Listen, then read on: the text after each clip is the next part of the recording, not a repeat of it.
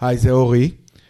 כמו שאתם יודעים, בקיץ אנחנו עושים את כנס רוורסים השביעי, ויש לנו לא מעט ספונסרים. אחד הספונסרים שלנו היא Wix Engineering, ש-Wix Engineering היא בעצם המנוע, או יותר נכון האנשים מאחורי Wix. פלטפורמת בניית האתרים המוכרת והפופולרית מאוד. Wix Engineering היא 50% מהחברה, כך שהמאמץ ההנדסי, המחקרי והפיתוחי שלהם הוא עמוק מאוד ורחב מאוד. אם תנסו או שכבר ניסיתם לבנות אתר בוויקס, ראיתם עד כמה הפעולה הזאת היא פשוטה, מה שבעצם מעיד על המורכבות ההנדסית העמוקה מאחורי הקלעים. עולם הפיתוח שלהם אינטנסיבי מאוד, הם מתעסקים על בסיס יומיומי בקוד פתוח, culture development, ופועלים לשיפור המוצרים שלהם בכדי לספק את חוויית המשתמש הטובה ביותר. בין הדברים החשובים לחבר'ה בוויקס Engineering, זה באמת לשתף את הידע ואת הלקחים שהם לומדים כתוצאה מהליכי פיתוח וגם בכנסים ומיטאפים. וכמובן תודה רבה ל-Wix Engineering.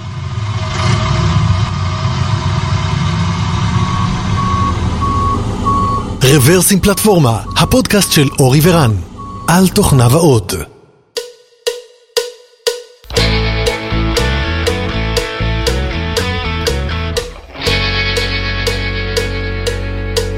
שלום וברוכים הבאים לפודקאסט מספר 367 של רוורסים פלטפורמה. תאריך היום הוא 8 לאפריל 2019, וחדי האוזן שביניכם יכולים להבחין שזה יום לפני הבחירות. אז לכו להצביע אם אתם שומעים את זה עכשיו. ואם לא, אז עוד 4 שנים בערך. ואם עוד לא הלכתם. כן, אם עוד לא הלכתם, אז לא חשוב.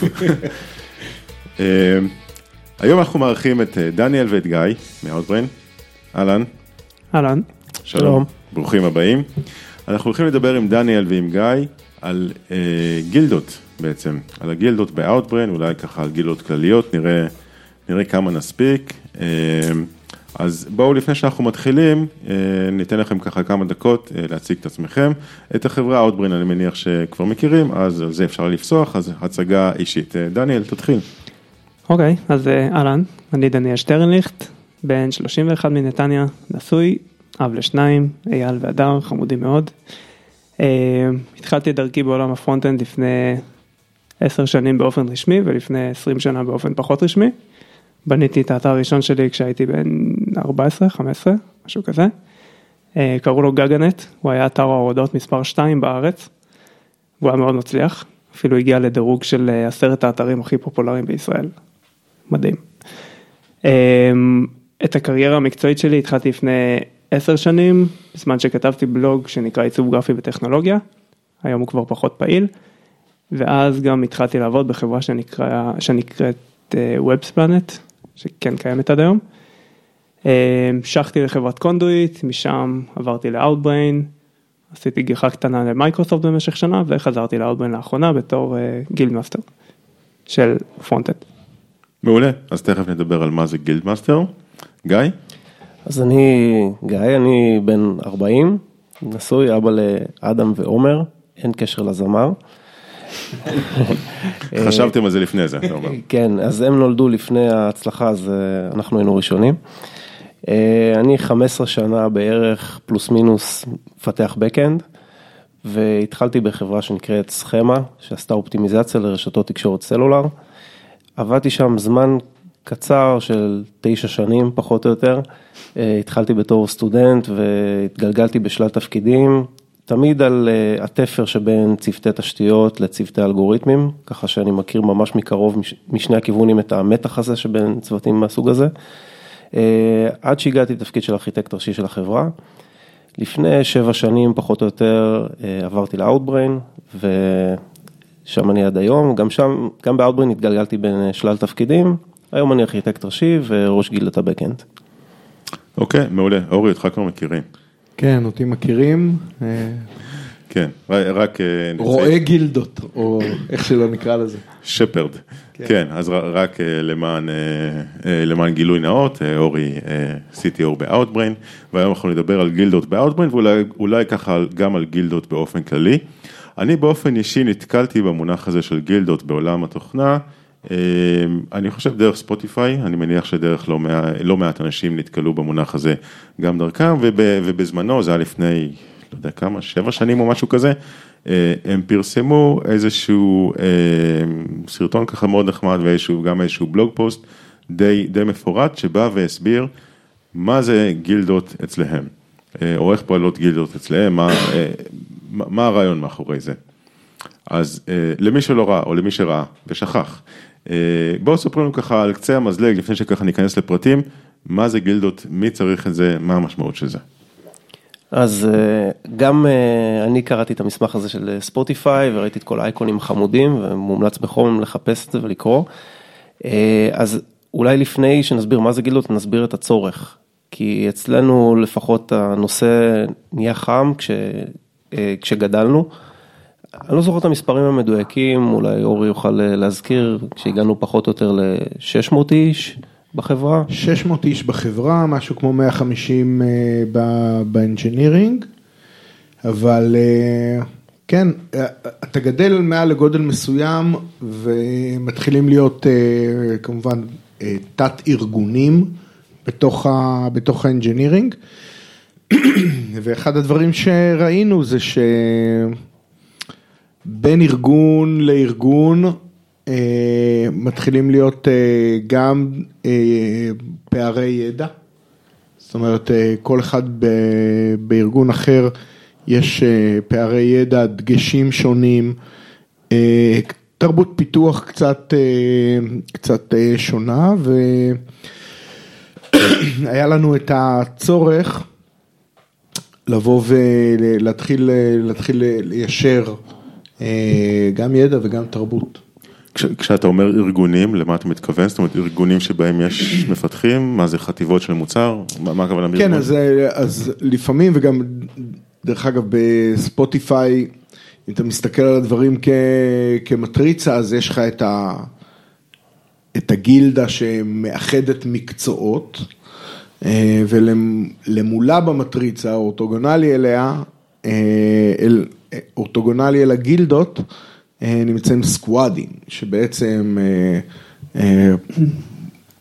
מאחדים, הם בעצם איזשהו cross-functional organization שמתאגד סביב מוצר או KPI. אני חייב להגיד רק מבחינת הכרונולוגיה של ההשראה שאנחנו קיבלנו לנושא הזה, אז חוץ מספוטיפיי, בארץ מימשו את זה וויקס, ועד היום זה ממומש ככה בוויקס, והיה לנו מי להתייעץ. אז אולי אני אמשיך עוד כמה מילים על הצורך. מה שראינו בצורה בולטת, מלבד האיים הטכנולוגיים, ואולי חוסר שיתוף הידע בין הקבוצות, אז ראינו משהו אחד מאוד בולט, ש... צוותים היו בטוחים שאצלם הכל מצוין, ושהקבוצה שמסביבם עושה את זה קצת פחות טוב, ושבכלל החברה לאף אחד אין מושג. עשינו סקר של Tech Excellence Survey, אנחנו קוראים לו, ושאלנו כל מיני שאלות, איך אתה תופס את החזון הטכנולוגי של הצוות שלך, של הקבוצה שלך ושל החברה. איך אתה תופס את ההתקדמות. איך אתה תופס את האיכות? כן, איך אתה תופס את ההשקעה בטקדט, וממש ראינו באופן בולט שכל אחד היה בטוח שבצוות שלו הכל 10 ומסביב על הפנים, וזה הדליק לנו איזושהי נורה אדומה שבעצם חסר מנגנון של שיתוף ידע. עכשיו מעבר לזה, ראינו שמאוד מאוד קשה, אני אז הייתי מנהל קבוצה, וראיתי שמאוד מאוד קשה לדחוף משימות שהן קרוס גרופ. היה קל להתקדם, ככל שזה תלוי בצוות שלי, התקדמנו מאוד מהר. אבל כשרצינו לדחוף שינויים ארגוניים רוחביים, למשל, להחליף מערכת דיפלוימנט, להחליף מערכת מוניטורינג, להוריד איזה תלות באיזה ספרייה שכולם משתמשים בה, אז באמת נתקענו. ופה ראינו שחסר מנגנון, חסר לנו דרך. ופה נולד הצורך בגילדה. אוקיי, דרך אגב, סתם מתוך סקרנות, אמרת שעשיתם סקר, וכל אחת מהקבוצות חשבה שאצלם הכל טוב, ואצל אחרים הכל לא טוב. מתוך סקרנות, אני שואל, היה מישהו עם איזשהו מבט על שהסתכל וראה באמת הבדלים בין הצוותים, או שפחות או יותר הרמה המקצועית הייתה שקולה ביניהם? אז אני חושב שאני הייתי במקום הזה של המבט על, ואתה רואה איך יש צוותים מסוימים שהם טובים, למשל בלהביא משהו אל השוק, הם טובים בלמדוד את מה שהם עושים, אבל האיכות שמה פחות טובה. ואתה רואה צוותים אחרים שהאיכות מאוד טובה, אבל ההגעה אל השוק יותר איטית. ראית ממש איכויות שונות בין איכויות שונות שהן שונות בין הצוותים, ואני אומר, אם יש דברים טובים בכל אחד מהצדדים, בואו נשתף ידע ונלמד אחד מהשני, וזה באמת, הגילדות מאוד עזרו לעשות את זה. ולפני שנקפוץ שוב לפתרון של הגילדות, בואו רגע נזכר איך עשו את זה לפני זה. זאת אומרת, הבעיה הזאת לא הומצאה על ידי Outbrain, ולא הומצאה על ידי Wix, וגם לא הומצאה על ידי Spotify. היו לפני זה חברות טכנולוגיה לא קטנות, שגם להם היו, אני מניח, בעיות דומות.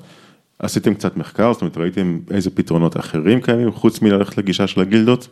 יצא לכם לראות חברות אחרות שמתמודדות עם הבעיה הזאת והלכו על פתרונות שונים? אז אני באופן אישי מלבד הנושא של גילדות, אז יש את הפתרונות היותר מסורתיים של צוותי תשתית וקבוצות תשתית, והאפקט של כזה מבנה, שכל קבוצה נבנית מקבוצה אחרת, הרבה פעמים מעט מאוד את הפיתוח, והופך את המפתחים שנמצאים ממש בקצה, לקצת, אני אפילו אומר, אינקומפיטנט טכנולוגיים, כיוון שכל הפתרונות הם גיוון, ומאוד,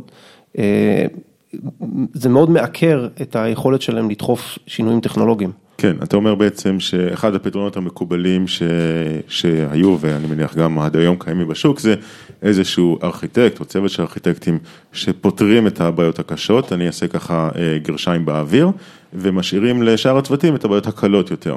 זה אולי מצד אחד יכול להשיג איזשהו אחידות, שאותה חיפשנו מקודם, אבל מצד שני זה מעקר את היכולת של הצוותים, לחדשנות, לפתרונות שאולי יותר מתאימים להם. אוקיי, אז בואו נדבר על גילדות. אז איך בעצם עובדת גילדה, או איך עובדות גילדות ב-Outbrain? אוקיי, אז מבחינת נקרא לזה הלוגיסטיקה, אז ההחלטה העקרונית הייתה החלטה להקצות זמן, כי בסוף הכל עולה בזמן של מפתחים. אז הזמן של מפתח 90% הולך לצוות ולכל מה שהצוות מחליט לעשות. 10% מוקדש לגילדה. ובעצם דניאל ואני אחראים על הזמן הזה, ואנחנו יכולים לתכנן אותו כפי ראות עינינו. אז מה שאנחנו עושים איתו, חצי מהזמן הזה הולך לאיזושהי פעילות משותפת, אחת לשבועיים, חצי יום, עושים פעילות משותפת ביחד, זה יכול להיות הרצאות, וורקשופס, שיתוף ידע של לקחים שנלמדו מאירועים, קודינג צ'אלנג'ז, שלל פעילויות שמשותפות, ו5% מהזמן, אנחנו קוראים לזה בשם יותר יפה, אבל בפועל זה מילואים. בן אדם מגויס למספר ימים ברבעון, ועושה מילואים לטובת הכלל. הוא מצטרף לאיזשהו טאסק פורס שמורכב ממפתחים מכל מיני צוותים, ועובדים על איזושהי משימה שהיא לא באג'נדה של הצוות, אלא לטובת הכלל. למשל, משנים את מבנה הרפוזיטוריז, או עושים POC לאיזושהי טכנולוגיה, ולאחרונה אפילו התחלנו להשתמש בזמן של המפתחים כמראיינים למגויסים חדשים. עוד נושא משמעותי שהוא גם באחריות הגילדה זה הכשרות. יש לנו פרויקט שנקרא, אנחנו מכנים אותו בוטקאמפ, ובעצם כשמפתח מתחיל את הקריירה שלו ב-Outbrain, אז הגילדה היא אחראית להכשיר אותו גם. ובאמצעות הבוטקאמפ הוא פוגש פחות או יותר את התשתיות המתאימות, את הדרך עבודה ב-Outbrain, ומקבל פידבק על הקוד שלו מחברי הגילדה. אוקיי. דניאל, אתה יכול לתת כמה דוגמאות של דברים שעושים אצלך בגילדה של הפרונט-אנד? בטח. אז קודם כל, כמו שגיא אמר, אנחנו מפגשים פעם בשבועיים לחצי יום.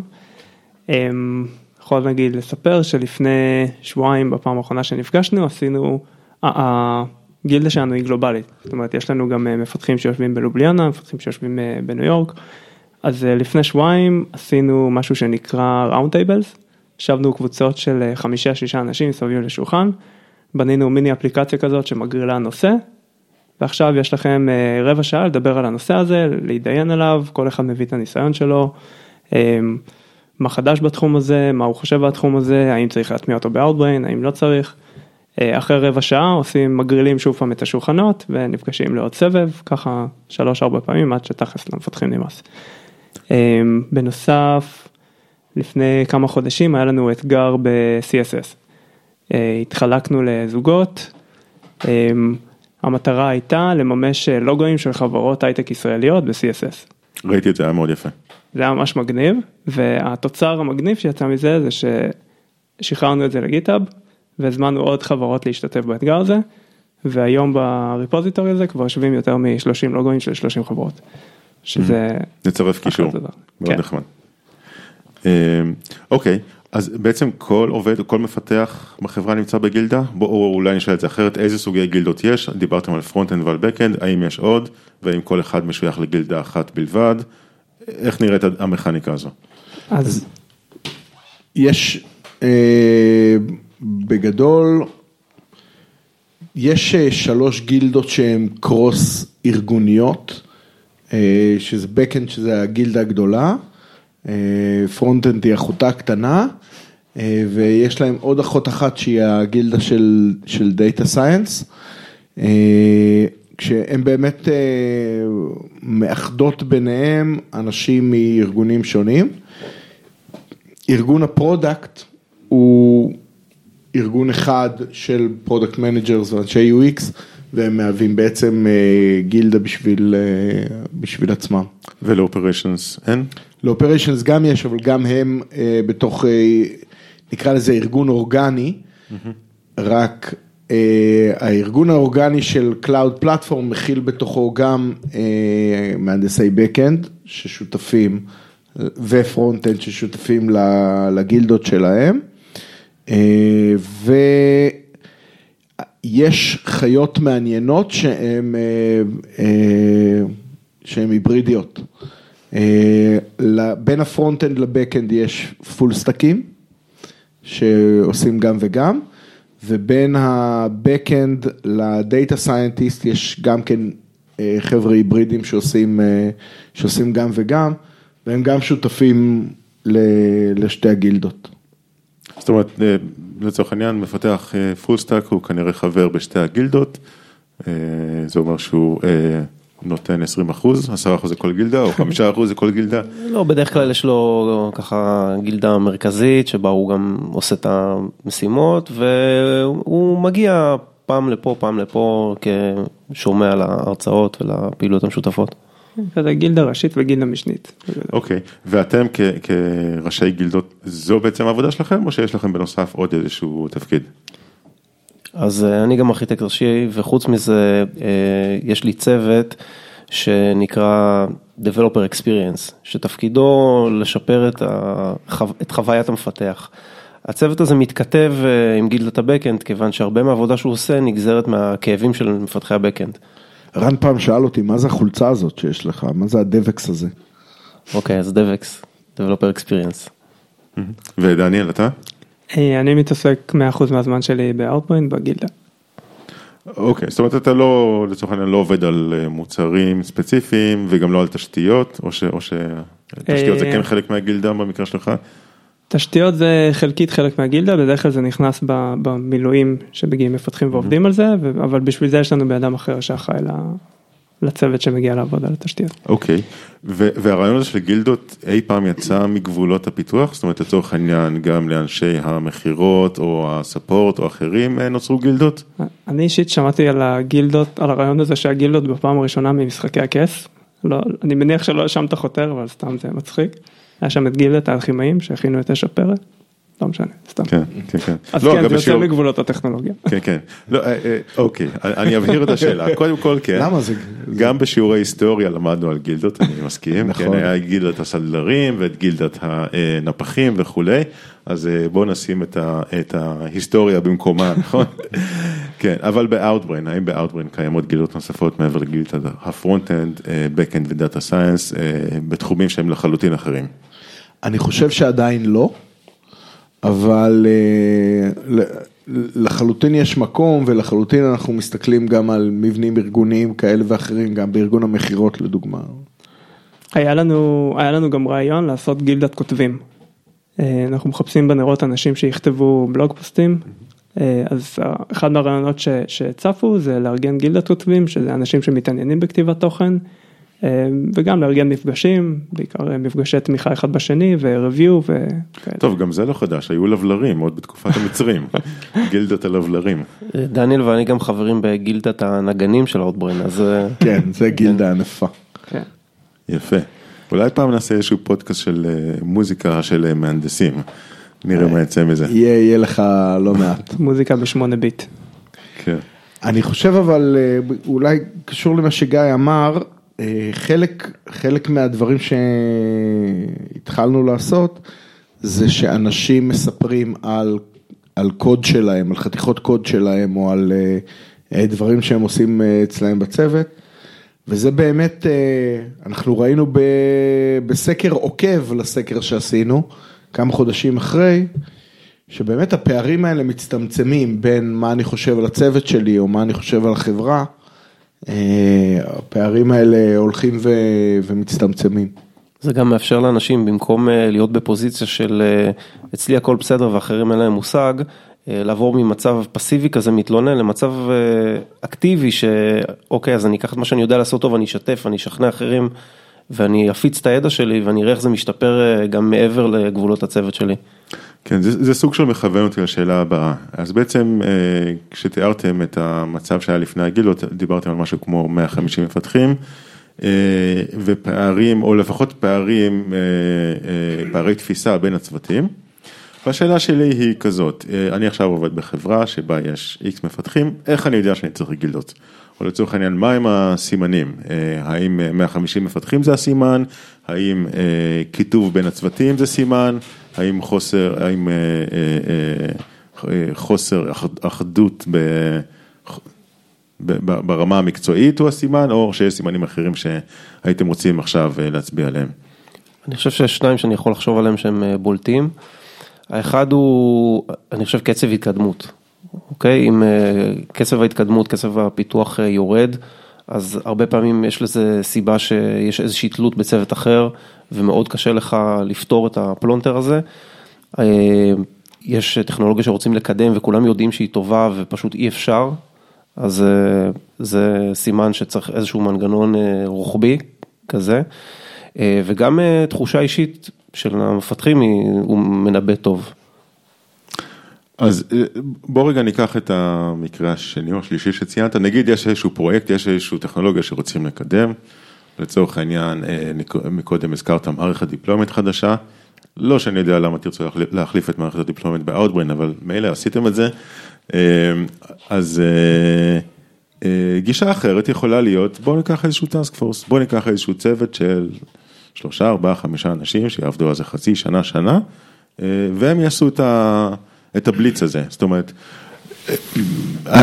השאלה שלי, האם ניסיתם דבר כזה ולאן זה הגיע, האם בדיעבד אתם חושבים שאולי זה היה יותר נכון, כי הסיטואציה שאתם מתארים שבה יש סוג של מילואים, זאת אומרת פעם ברבעון, כל אחד נותן איזשהו מספר ימים, יכול גם ליצור איזשהו חוסר יעילות, נכון? זאת אומרת, אתה יוצא מהקונטקסט שלך, אתה לא עובד על אותה משימה כל הזמן, זאת אומרת, יכול ליצור איזשהו פריקשן, ואני מנסה לאתגר את הגישה הזאת ולראות אולי נקודתית לפרויקטים, זאת אומרת, לנושאים שהזכרת מקודם של השכלה, של אחידות וכל זה, אני מבין למה גילדות עוזרות. לנושא של קידום טכנולוגיות או פרויקטים אחרים, אני הייתי רוצה לאתגר את זה ולראות האם יש גישה יותר יעילה. מה דעתכם?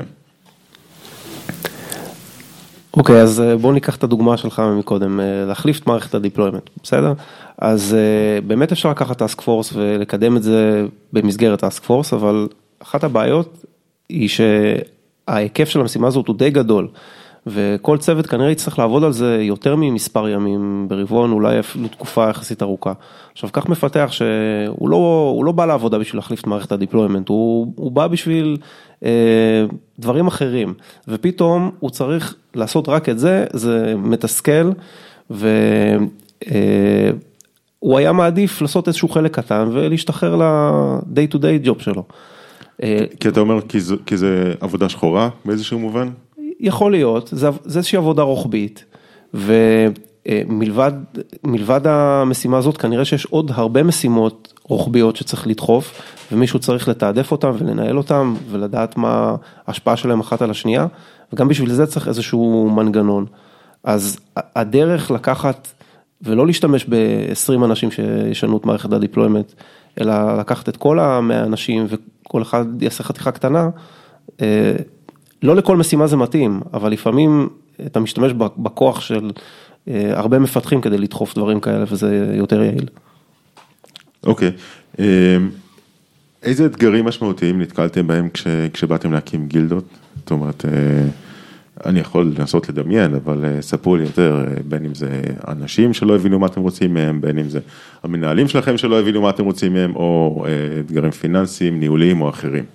מה, תנסו ככה לדוג מהזיכרון שלכם. נראה לי אחת הבעיות המרכזיות, זה בעיה של קומיטמנט, לשכנע אנשים לצאת מהמסך שלהם, מהמשימות היומיומיות שלהם, ולהגיע עכשיו לחצי יום מתוך השבוע שהם היו אמורים להקדיש לספרינט, זה לאו דווקא פשוט.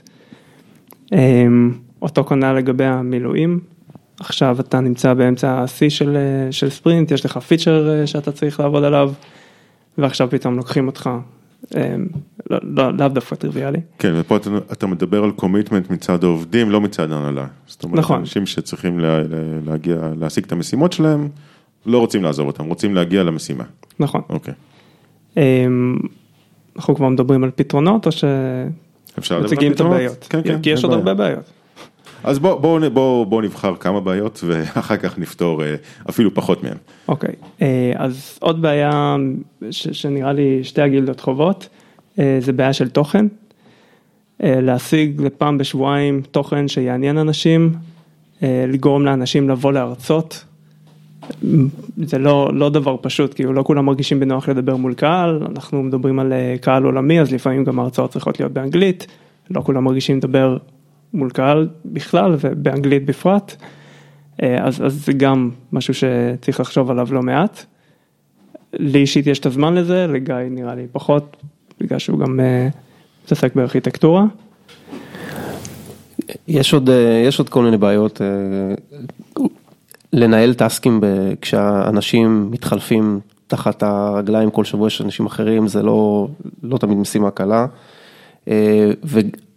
גם נושא המוטיבציה, זאת אומרת, לקחת אנשים שכולם רוצים לבוא לשמוע את הרצאות, אבל מעט רוצים לבוא ולתרום מעצמם, וזה קשה לשכנע אנשים ככה לרדת מהיציע למגרש ולהיות פעילים, וצריכים לראות את הווליו של זה, זה לא תמיד קל לגרום להם לראות את הווליו, והבלנס הזה בין, שוב, לא כולם הם מרצים מלידה, ומצד שני, אי אפשר לקחת תמיד את אותם אנשים שהם נורא טובים בזה, ולתת לכל היתר ככה, להיות פסיביים, כי המטרה היא באמת לשתף ידע של כולם, אז לפתור את הפלונטר הזה של, נקרא לזה אולי quality לעומת variety, ולמצוא את הבלנס הנכון, זה גם אתגר גדול.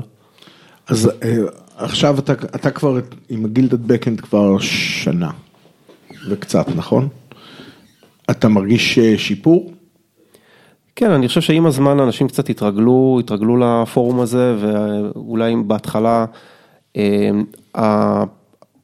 הפלטפורמה הייתה יותר כמו הרצאה, מישהו מדבר וכולם מקשיבים, אז היום זה הרבה יותר זולג לכיוון הדו-שיח, ואנשים כבר, גם אלה שאולי מתביישים לעמוד מול כולם ולהרצות, אז פחות מתביישים להביע דעתם באמצע הסשן, גם הנושא הבינלאומי, יש לנו סניף בלובליאנה, לא מעט מפתחים שם, בהתחלה היה מאוד קשה לשכנע אנשים לעשות את זה באנגלית, והיום ככל שעובר הזמן זה משתפר, התקשורת משתפרת, ואנחנו כל הזמן בקו עלייה, אפילו שזה נושא מאתגר. ואת ההרצאות אתם עושים יחד איתם בווידאו? כן. אוקיי. והם גם, דרך אגב, לוקחים חלק פעיל באותה מידה? אז בגלל שיש לא מעט מפתחי בקאנד בלובליאנה, הגענו למסקנה שאנחנו צריכים נציג שם, שייצג את הגילדה, ואני מתואם איתו, אנחנו מתאמים את הלוזים מתי יהיה מפגש בינלאומי באנגלית, ומדי פעם מישהו קשה לו האנגלית, אז אנחנו ככה מבטרים, ומפצלים את המפגשים למפגש לוקלי, ואז הם מדברים בשפה שלהם, אנחנו בעברית, ואין בעיה. אוקיי, אז דניאל, מקודם הזכרת את בעיית הקומיטמנט, זאת אומרת, מפתח רוצה לעבוד על פרויקט, ואתה בא ואומר לו, בוא תעשה מילואים, תעדכן לי פה את הפרופרטי של ריאקט, או תנקה לי פה את ה-CSS, אז איך פותרים את זה? אז קודם כל, זה בדרך כלל בתיאום עם המנהלים. זה נראה לי הדבר הכי חשוב, שיהיה איתם תאום, שנהיה ראש בראש להבין את החשיבות של הדבר הזה. עוד עניין זה, יש לנו בקלוג של לא מעט משימות בגילדה, ואנחנו יודעים שהאנשים שמגיעים הם לאו דווקא באותה רמה, ולאו דווקא בראש, הגילדה שלנו מתעסקת גם ב-Node.js וגם בפרונט-אנד פרופר, אז המשימות הן גם פה וגם שם. אז אחד מהדברים שאנחנו מאפשרים למפתחים, זה לפני השבוע הזה, אנחנו נותנים להם לבחור את המשימות שלהם. וזה משהו שמאוד עוזר, כי אז יש להם חיבור יותר גדול למשימה, אנחנו לא מנחיתים עליהם, בואו תכתבו cache client ל-Node.js, אלא בואו תבחרו אם אתם רוצים לעשות את זה, לעבוד על כל דבר אחר, כאילו, שיש בגילה. ואם יש עדיפות, זאת אומרת, אם יש משימות שהן פשוט יותר חשובות, ואף אחד לא בוחר אותן, מה יקרה? אז אתה תעשה? זה מה יש, כן, לא. בדרך כלל זה מה יש. אבל לרוב יש לנו בחירה, וגם אם אין בחירה ישירה של המשימה, אז יש שני מפתחים שעובדים במקביל, אז כל אחד בוחר את המשימה שהוא מרגיש איתה יותר בנוח. אוקיי. האם אנשים נמדדים על ההצלחה שלהם בגילדה? נגעת בנקודה נורא טובה. אני חושב שכשהתחלנו אז היה לנו ברור שאנחנו לא נתחיל למדוד אנשים על ההצלחה בגילדה, נשאר עם רצון טוב ולנסות לתת מוטיבציה על ידי הקונטנט. ככל שעובר הזמן, אז בטח אני באופן אישי בתחושה שאנחנו נהיה חייבים להגיע לשם, והשאלה היא לבחור את העיתוי הנכון לעשות את זה. אוקיי, זאת אומרת לצורך העניין, אני לא יודע אם יש שם ב-Outbrain Performance Review, אבל אם נניח שיש, אז חלק מהסעיפים יהיו בהקשר של הגילדה. משהו כזה, אני מניח. כן, זה עוד מוקדם לדבר על זה, אבל יש מצב שכאילו גם כנראה הגילד מאסטר שלך יצטרך להגיד עליך משהו. אוקיי. אני מניח שאתם פוגשים במסגרת התפקידים שלכם לא מעט אנשים שפעם ראשונה רואים את הגילדות עובדות בתוך חברה. יצא לכם לדבר איתם ואולי לראות האם יש להם איזשהו רגע של אהה, או אולי רגע של what the fuck, או רגעים אחרים שבהם הם מגלים מה בעצם הולך לקרות שם. איך נראית החוויה הראשונית שלהם כשהם פוגשים את זה בעצם? אז אני יצא לי להתעכל בשתי תגובות מעניינות. תגובה אחת, אני לא אגיד את השמות של החברות כי שם לא להסגיר, אבל היה מנהל פיתוח של חברה אחת שאמר, וואו, זה ממש חלום, אני הלוואי ואני יכולתי להשקיע את הזמן הזה, ומנהל פיתוח אחר שאמר, כן, בסדר, אבל זה מה שנקרא, זה לג'רי של עשירים, אתם שמים על זה המון כסף, את האנשים הכי טובים שלכם אתם שמים על הגילדות, וזה פשוט בזבוז. אז שמעתי מגוון דעות. אני יכול להגיד על הקטע של האנשים הכי טובים, שזה דווקא נקודה המנהלת HR שלנו העירה לי, אמרה, אתה יודע למה חיל האוויר האמריקאי מתישהו התחיל לנצח את המלחמה במלחמת העולם השנייה? זה כי הוא לקח את הטייסים הכי טובים ושם אותם בהדרכה. עכשיו, תראה, הגילדה היא מנגנון, שאנחנו, כן, אנחנו, לצורך העניין, כשחשבנו להציע לגיא תפקיד של צ'יפ ארכיטקט, אז כן, במקרה הזה יש את הכישורים של גיא להיות כזה, אבל אמרנו, אוקיי, אנחנו לא רוצים שתתעסק רק בארכיטקטורה שהיא גיוון מלמעלה וטופ דאון, אנחנו רוצים גם הדרכה, אנחנו רוצים גם שהמפתחים ירגישו איזשהו attachment קצת יותר רחב, למי שנותן להם את הפרקטיסס באופן קבוע.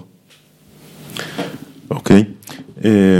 האם יש איזושהי חפיפה עם גורמים חיצוניים לגילדות? זאת אומרת, לצורך העניין, הזכרת מקודם את הרפוזיטורי הזה של הגיטהאב עם הלוגוים של החברות, האם היו דברים נוספים? זאת אומרת, מרצים חיצוניים שבאו אליכם, או פרויקטים שחשפתם החוצה, שקרו בזכות הגילדות שאולי לא היו קוראים אחרת? אז אירחנו לפני כמה זמן את רן ברזיק, להרצאה משותפת לשתי הגילדות, שהייתה מאוד מוצלחת, והרצאה על Web Security, זה נראה לי מאוד רלוונטי לשתי הגילדות, ואנשים מאוד נהנו, ואנחנו הבאנו גם את ליעד שכטר, שהוא מרצה יחסית מפורסם בארץ, בנושאים שקשורים ל-CSS, וגם הפידבקים היו מעולים, אז אנחנו לגמרי חותרים להביא עוד מרצים. אוקיי, מעולה. טוב, אנחנו מתקרבים לקראת סיום. יש עוד משהו שרציתם להזכיר שלא כיסינו? יש עוד תוצרים מעניינים לגילדות, שהם טובים לארגון ולא רק למפתחים. אז קודם כל, לנו מתוך הגילדה הצלחנו להוציא מרצה לכנס גדול בארץ, ל-YouGuys Love Frontend. אז הוא עשה ניסיונות על הגילדה, ואחרי זה יצא עם זה החוצה. זה היה מגניב, וזה לגמרי תוצר שאנחנו רוצים להמשיך לשמר. ועוד דבר מעניין, ערוץ יוטיוב חדש שלנו, Outbrain Engineering, שבו אנחנו מעלים תכנים מתוך הגילדות, גם הבקאנד וגם הפרונטאנד. זה מגניב, זה טוב גם למפתחים, גם לחברה, יש תכנים שלהם שאנשים יכולים לראות כלפי חוץ. נכון. לא מעט בלוג פוסטים יצאו בעקבות פעילויות שעשינו בגילדה. אני חושב שקודם שאלת מתי זה נכון, מתי יודעים שצריך, ודיברנו על המספר הזה 150, בין 130 ל-150 סוג של מספר קסם, שבו ארגון מסוים מתחיל להיות גדול מדי, וכמו המבה הוא מתפצל לתתי ארגונים, ואז יש את הצורך לראות מה אתה צריך לסנחרן בין תתי הארגונים. או לדאוג ליישר, ודיברנו על practices ועל תרבות, ובמקומות האלה גילדות הם מכניזם מצוין. כן, אוקיי, זאת אומרת, ננסה לעשות את זה תחת איזשהו סכמה, זאת אומרת, הארגון גדל, כיוון שהוא גדל, מתחלקים לחלקים יותר ויותר קטנים ורחוקים אחד מהשני, ואז נוצרת איזושהי דיפרנציאציה, בין אם זה באיכות, או בין אם זה פערי ידע, או דברים כאלה, ואז צריך איזשהו גורם מסנחרן. גילדות זה איזשהו כלי שיכול לסנחרן, אולי לא הכלי היחיד, אבל זה הכלי שאתם מצאתם אפקטיבי, אבל זה קורה כשבעצם, כמו שאמרתם מקודם, החברה מתפרקת, או לא מתפרקת, מתחלקת ל... תת קבוצות שכבר לא כולם אוכלים ארוחת בוקר כל יום, או לא כל אחד עושה קוד ריוויו לכל האחרים, ואז באמת נוצרים פערי ידע כאלה. כמובן בצורה מאוד סכמטית. אוקיי, בסדר. אז תודה רבה חברים. תודה רבה. תודה לכם. להתראות.